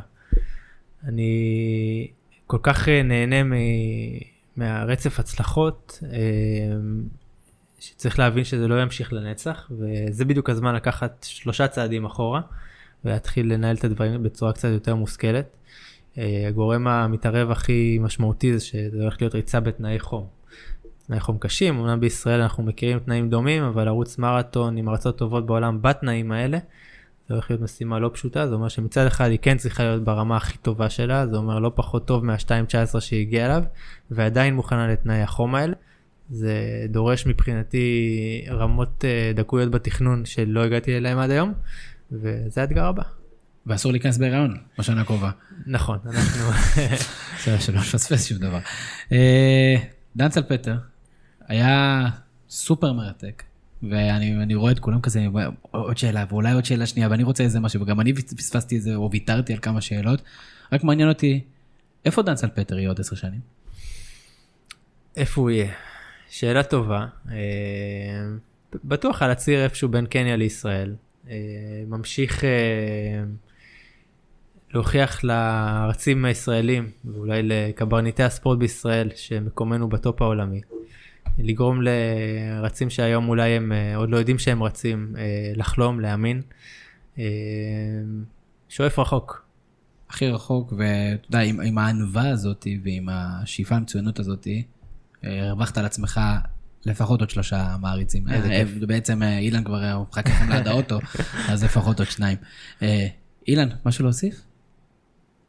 איפה אתה רואה את אה, מאורו ואת לונה בטוקיו 2020? לסיום. אנחנו אוהבים הימורים, אנחנו ברור, בספורט. ברור. אנחנו גם נוכל ללכת לבדוק ולהציג אותך באור מגוחך לאחר מכן. איך חשבת רק מקום שני? עוד פעם, על הנייר, אה, לונה מועמדת למדליה, זה לא סוד, אבל כל כך הרבה דברים יכולים להשתבש במהלך ה-42 פלוס קילומטרים האלה.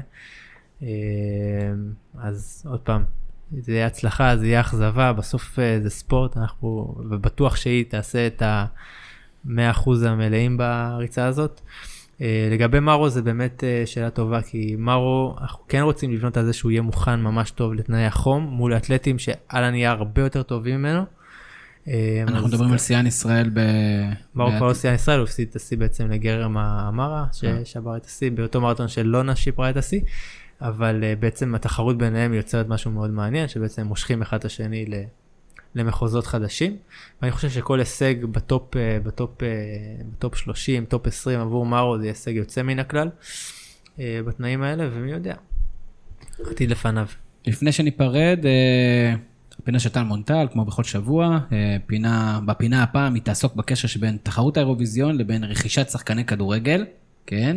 וגם כן בקשר להצבעות וסקרים, ובעצם בפרס כדור הזהב. אז אה, טל, הבמה שלך.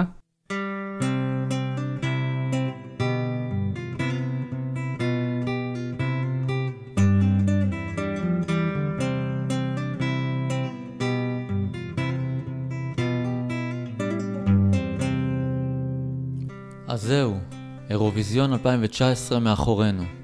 הפקה מטורפת, הופעות מסביב לשעון, לילה לבן, פקקים, כיפות ברזל מוכנות לשיגור, מלונות בתפוסה מלאה, קצת פחות ממה שחשבו. אבל בגדול, טוב שהיה וטוב שנגמר. אבל למה לדבר על אירוויזיון בפודקאסט של ספורט? מה הקשר בין תחרות שירה ותיקה כל כך לכדורגל הוותיק עוד יותר? האם יכול להיות שיש כאן מכנה משותף יותר רחב ממה שאנחנו חושבים?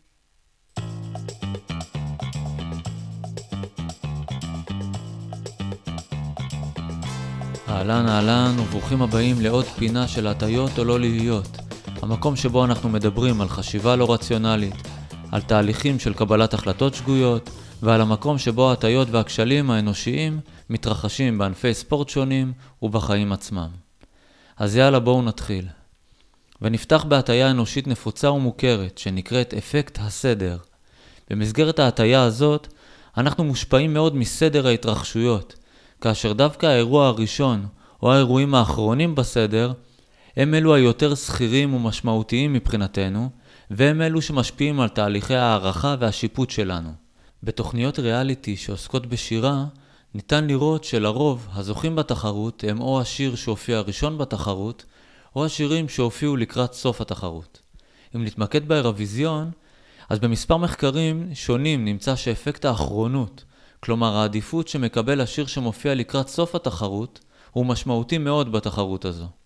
ככל ששיר מופיע מאוחר יותר, כך גדלים הסיכויים שלו להתברג בצמרת. גם להופעה הפותחת יש יתרון, אבל אפקט הראשוניות, כך הוא מכונה, פחות משמעותי מאפקט האחרונות בתחרות הזו. אולי תרצו לדעת שאף פעם לא זכה באירוויזיון שיר שהופיע שני בתחרות. או שתהיה ראשון, או שתופיע כמה שיותר מאוחר. ומה בספורט? דוגמה לאפקט האחרונות בכדורגל אפשר למצוא ברכישה של שחקנים שהצליחו בטורנירים גדולים. מחמאס הקולומביאני שנרכש בכל תרועה רמה על ידי ריאל מדריד, אחרי שזכה במלכות השערים במונדיאל 2014, אבל לא נחל הצלחה כל כך רבה בקבוצה, ועד ג'ורדי קרויף מיודענו, שהציג יכולת טובה מאוד ביורו 96 במדי נבחרת הולנד, נרכש מיד לאחר מכן על ידי פרגוסון ממנצ'סטר יונייטד, ולימים נכלל בנבחרת 11 השחקנים הגרועים בהיסטוריה של הקבוצה. הצלחתם של שחקנים רבים נחקקת בזיכרון, ומיד לאחר מכן הם נרכשים בסכומים עצומים, מבלי לבחון לעומק את מידת ההתאמה שלהם לקבוצה שרוכשת אותם. אחד מכללי האצבע הידועים, שבהם בני האדם משתמשים כחלק מתהליכי קבלת ההחלטות בתנאים של אי ודאות, הוא כלל שמכונה כלל העיגון, או יוריסטיקת העיגון והתיקון. יוריסטיקה זה מעין קיצור דרך מחשבתי שבו אנחנו משתמשים. יוריסטיקת העיגון והתיקון הוא קיצור הדרך שבו אנחנו משתמשים כשאנחנו צריכים לתת אומדן של ערך כלשהו. במקרים כאלה אנחנו בדרך כלל מסתמכים על סוג של אה, עוגן, מספר קיים שנראה לנו סביר. החוקרים הישראלים טברסקי, זיכרונו לברכה, וקנמן, זוכה פרס הנובל בכלכלה, ערכו ניסוי שבו הם שאלו קבוצה אחת של משתתפים. כמה זה בערך 1 כפול 2 כפול 3 כפול 4 כפול 5 כפול 6 כפול 7 כפול 8? הקבוצה השנייה, הקבוצה המקבילה של משתתפים, קיבלה בדיוק את אותה שאלה אבל בסדר אחר. כמה זה 8 כפול 7 כפול 6 וכן הלאה. למי שלא הקשיב כל כך בבית הספר, נספר שכמובן התוצאה זהה בין שני התרגילים, כי בכפל סדר האיברים לא משנה. והכוונה בניסוי לא הייתה שהמשתתפים באמת יחשבו את התוצאה המדויקת, אלא שייתנו הערכה מסוימת, סוג של אומדן כלשהו, בזמן קצר. החוקרים גילו שאלה שקיבלו את השאלה שמתחילה ב-1 כפול 2 כפול 3, נתנו הערכה משמעותית נמוכה יותר מאלו שהתחילו את התרגיל ב-8 כפול 7 כפול 6 וכן הלאה. למה?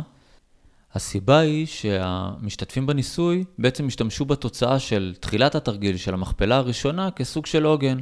אלה שהתחילו מ-1 כפול 2, מן הסתם עיגנו את עצמם ואת האומדן שלהם סביב מספר נמוך יותר. ואילו אלה שהתחילו את התרגיל השני, נו, הבנתם.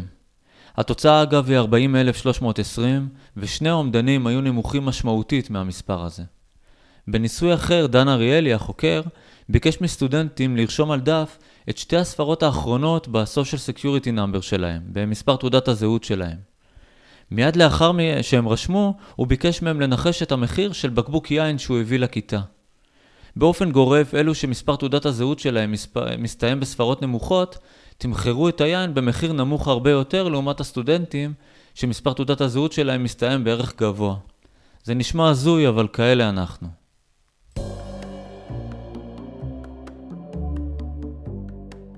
תופעת העיגון קיימת באירוויזיון בכך שבשנים האחרונות אנחנו רואים שסקרים שנעשים לקראת האירוויזיון מציגים תוצאה קרובה מאוד לדירוג של אה, בתי ההימורים. אחרי שבתי ההימורים משנים מדי פעם את הדירוגים, כמה ימים אחר כך גם הסקרים משתנים בהתאם. הצופים האדוקים של האירוויזיון מבצעים סוג של עיגון, לאו דווקא במודע, סביב דירוג המומחים במרכאות של בתי ההימורים. נדיר שדירוג של שירים משתנה באופן דרמטי. אנחנו גם מכירים את זה בבחירות, כמו מפלגות שמתנדנדות בסקרים, מה שגורם לאנשים להימנע מלהצביע להן בגלל החשש שלא יעברו את אחוז החסימה. ראו מקרה אורלי לוי בבחירות האחרונות. גם בהימורי ספורט התופעה הזאת מוכרת, שהרי רוב המהמרים נוטים להסתכל קודם על היחסים שמעניקים בתי ההימורים לכל קבוצה, ורק לאחר מכן הם מהמרים. כך שהיחסים שמתפרסמים בווינר לדוגמה, הם בעלי השפעה על המהמרים לא פחות מאשר היכולת בפועל של הקבוצות. אגב, חלק מבתי ההימורים טוענים שאפילו סכום ההימור של המהמרים נקבע בדרך כלל בעיגון סביב סכום ההימור הראשוני, כך שמי שהתחיל להמר בכפולות של 50 שקלים, כנראה ימשיך להסתובב סביב הסכום הזה גם בהימורים הבאים. מי שהתחיל בסכום נמוך או גבוה משמעותית, ימשיך גם הוא באותה הצורה. אפקט מעניין נוסף הוא אפקט החשיפה בלבד. זהו שמו.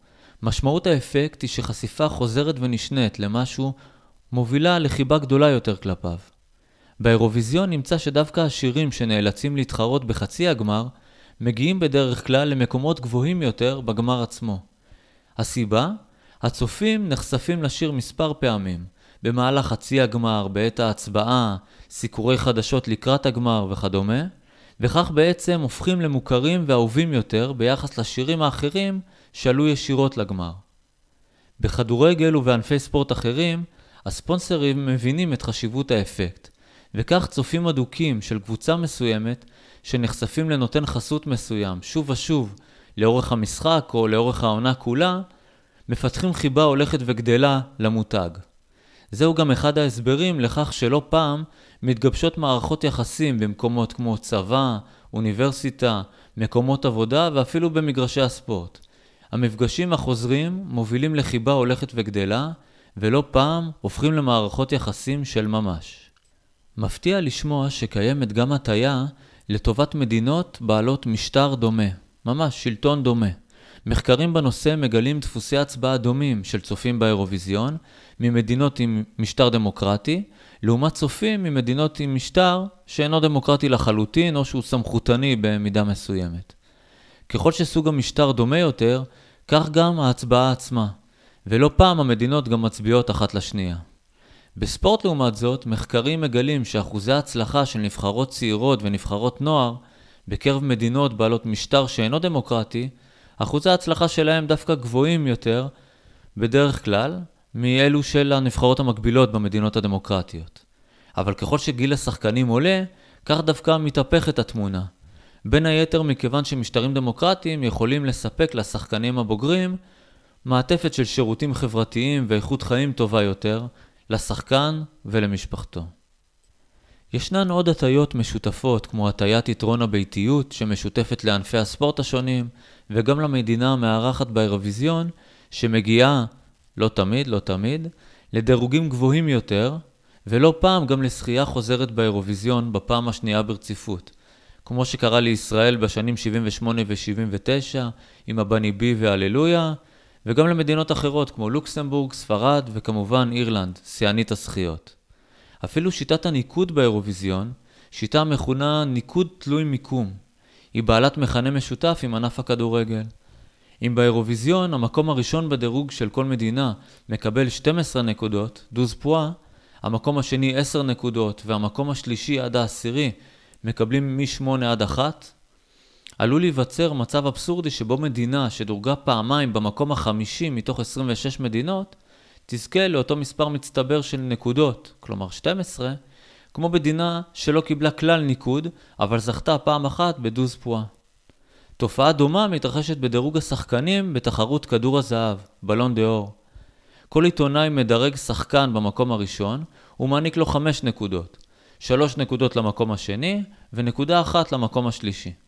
כך שחקן מסוים יכול להיות מדורג במקום השלישי בעולם מטעם ארבעה עיתונאים שונים ולקבל ארבע נקודות, ועדיין לפגר אחרי שחקן אחד, שרק עיתונאי אחד דירג אותו במקום הראשון והעניק לו חמש נקודות.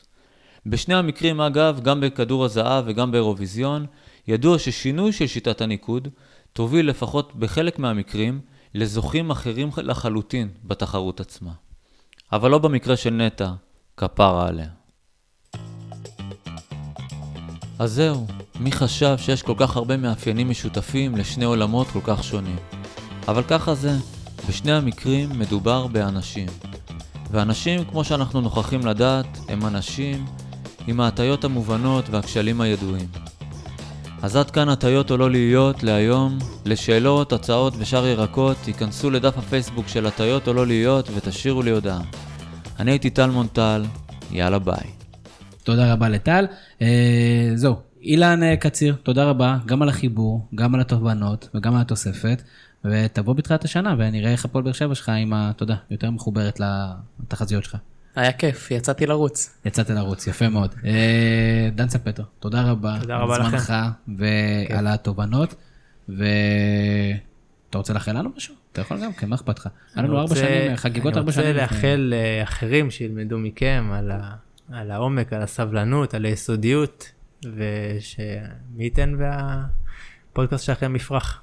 תודה רבה, אנחנו נסדיר את התשלום עבור המחמאות לאחר מכן. ברק קורן, אה, כרגיל, תודה רבה על כל ההפקה.